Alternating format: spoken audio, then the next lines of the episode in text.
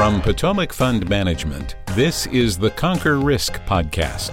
Join us as we discuss the business of running an RIA firm and the practice of investment management. And now, our hosts. Welcome to the Conquer Risk podcast. I'm Christopher Norton here today with Jeff Goodnow to talk about OCIOs.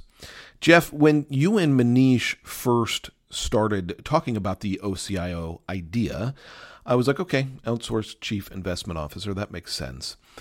But when I stopped and actually thought about it, I was like, now, wait a minute. How how would that work exactly? What would that look like within an advisor's business? So I thought, why not get on the podcast so I can ask you what would that look like and how would it work in an advisor's business? What a brilliant idea. I thought so. Yeah. Absolutely. No, I'm more than happy to answer questions. I think it's good because again, this is this is something that uh, I mean, even three or four years ago, uh, OCIOs have existed for decades, but until three or four years right. ago, it, it, wasn't down to the level of the individual advisor, and that just wasn't wasn't something that was talked about or said or done. Frankly, precisely. Yeah, the, the, the idea of you know using outside managers, I think, is obviously something everybody is mm-hmm. familiar with, and it's it's how Potomac was born.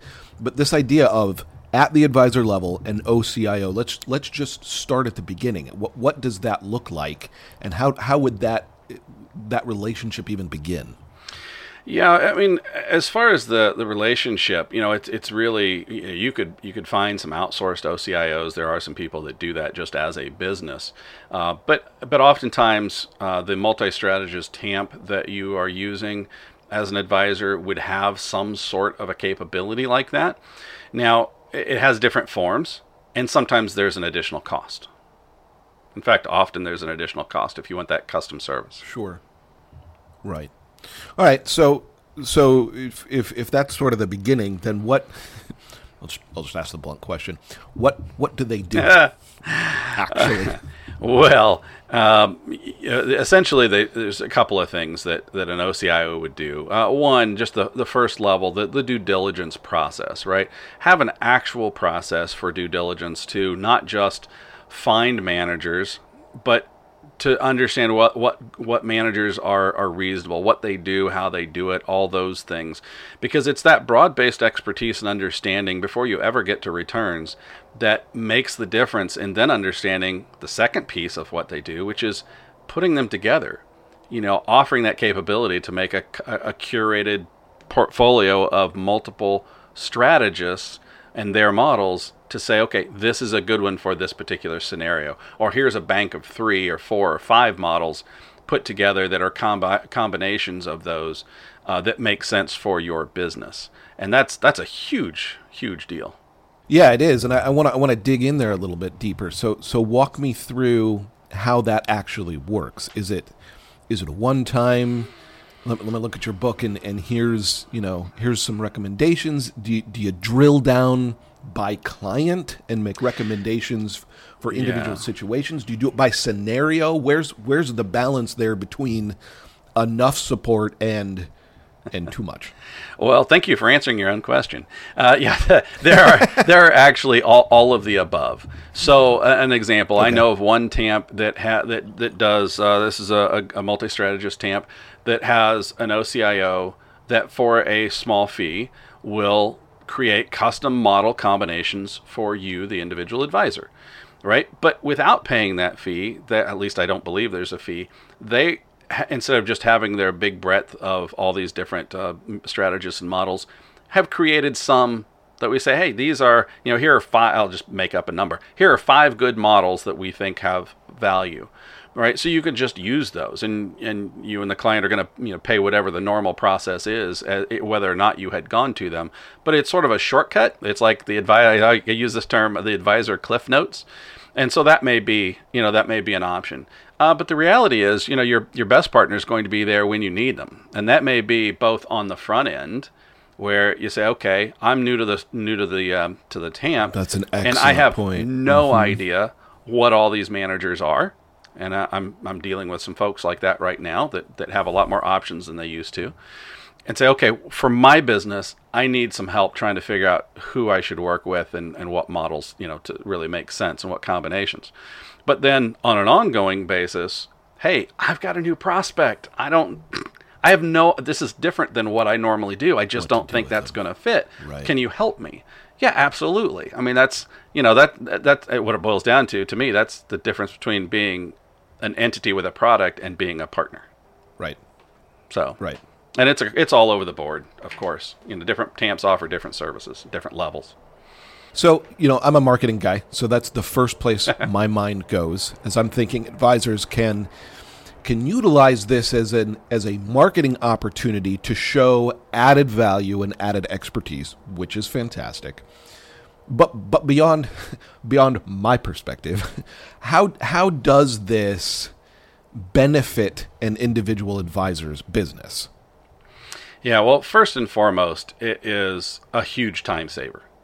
I mean, that's uh, and time is money, right? That's the old adage. Uh, I mean, the reality is, every minute that you spend Precisely. doing something for your uh, business, doing something for compliance, doing something for research, doing something for due diligence, in this case, the OCIO service or capability, that's time that you're not meeting with clients, and clients pay your bills.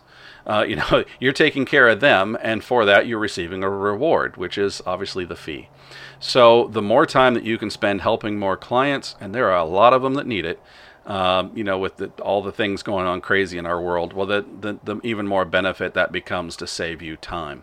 Likewise, that ongoing partnership is there as essentially an extension of your back office because they're bringing you a, a lot of expertise that even if you try and go out and start learning, you're just not going to have it.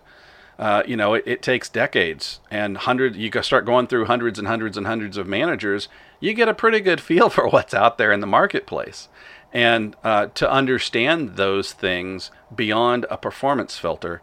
Again, it goes back to the expertise, the extension of back office, and the time saving. It all comes together to to be a huge benefit to your office, especially if you're a one or two person shop right? You just don't have that uh, luxury to, to throw a, a project at somebody to say, hey, go figure out what to use out of these 400. Right, right. Well, and I mean, I, that's something that just keeps resurfacing and resurfacing is this idea that the, the platforms are awesome because you have so many investment options, but it's overwhelming that you have so many investment options that where do you start? Well, absolutely. And in fact, I'm going to go into a, an extra little story here because this is something that came up again today on a call that I had. Uh, and it was uh, uh, very, very similar to one that I used in a podcast a couple weeks ago. But that just goes to point out this is recurring. The advisor had done a lot of research. They were actually doing a good job in, in trying to determine what managers, and, uh, excuse me, what strategists and models within this suddenly now, you know, hundreds if not thousands are available to them when before they had virtually none. And okay, they find a few. Well, that means they'll use them 33, 33, 33. or if they found four of them that, that they think are good because of all the f- performance filters and so forth, they'll be 25, 25, 25, 25 in their allocation. Just an even split. right? Absolutely. It's just, it's human nature. It's like you feel like you've made it to Yep. the finish line, but the reality is the goalpost is actually on the other end of the end zone. you know, so the field goal, when you kick There's the, another 10 yards. when you kick you're the field there. goal, it doesn't Yeah. need to land in the end zone. It has to go through the uprights, and that's a little bit farther away.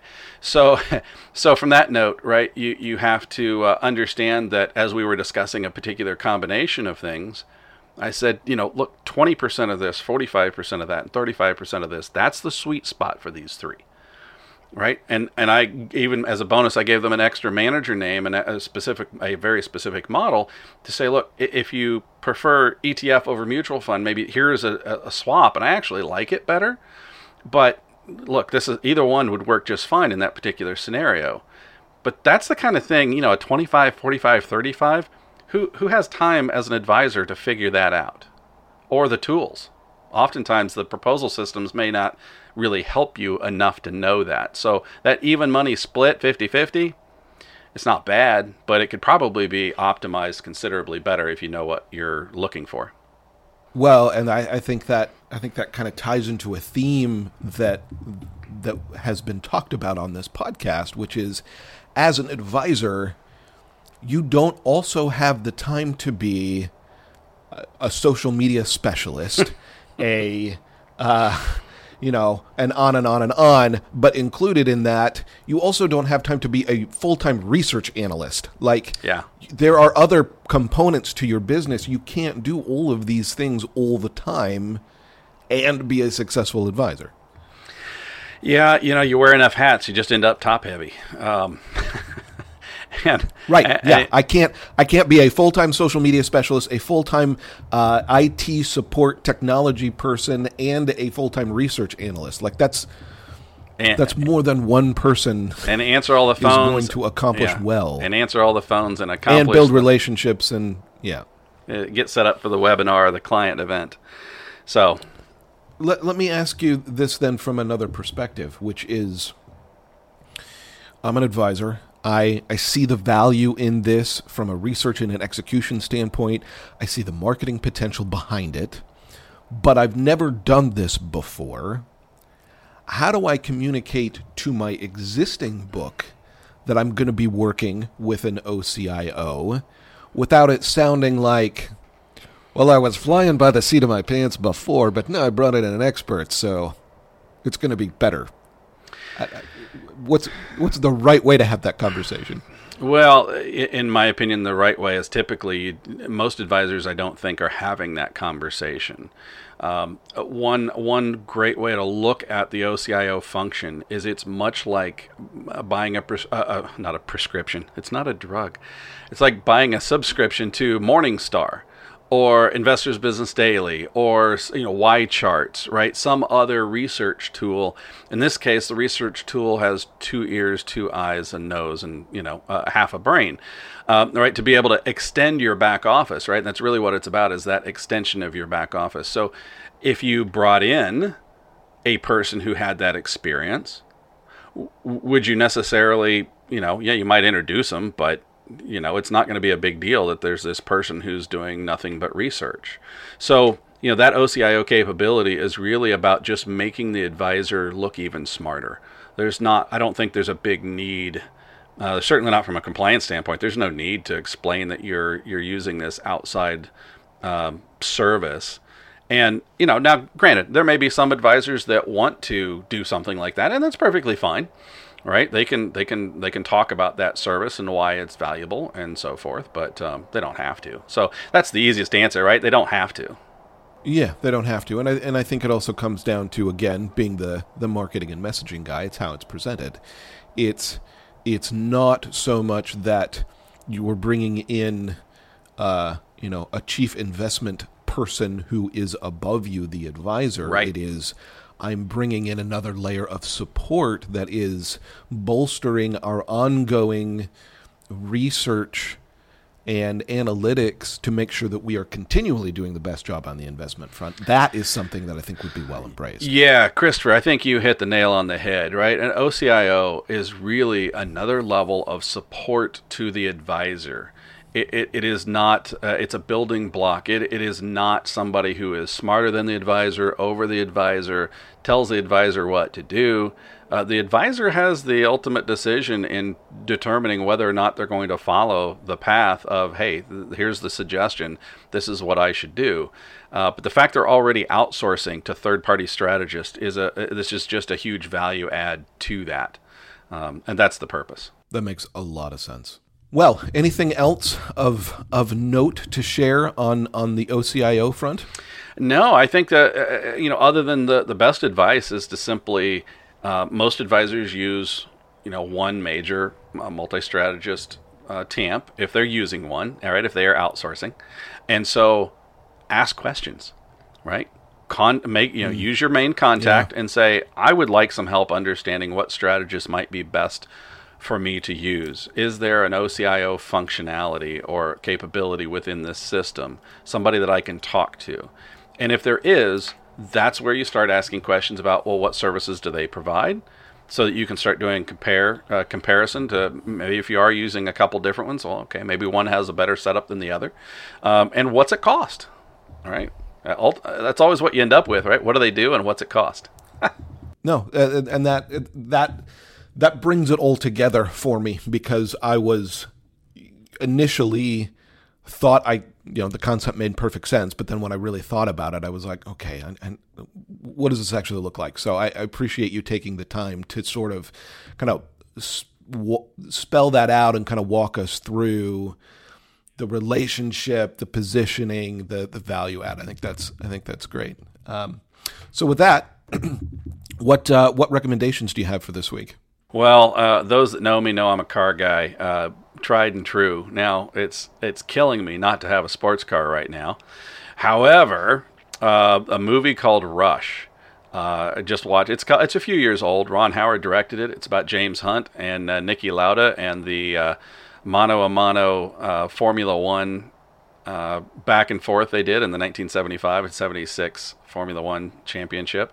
Great movie. If you're a car person or a race person, uh, it's probably a pretty cool movie. Uh, I liked it. I, definitely liked it because I, I, I, totally dig uh, car racing. I, I wish I could still do it. So. I I have heard great things about the film, but I haven't seen it. I'll have to yeah. Uh, I'll have to put that on my perpetual locked indoor lifestyle. Uh, well, the, uh, viewing. Yeah, well, there you go. So I, I, watched it on Amazon Prime because with Prime I get Cinemax, and it was listed as a Cinemax movie. So there you can get it several places, but uh, that's that's my my path of choice for last night. Very cool.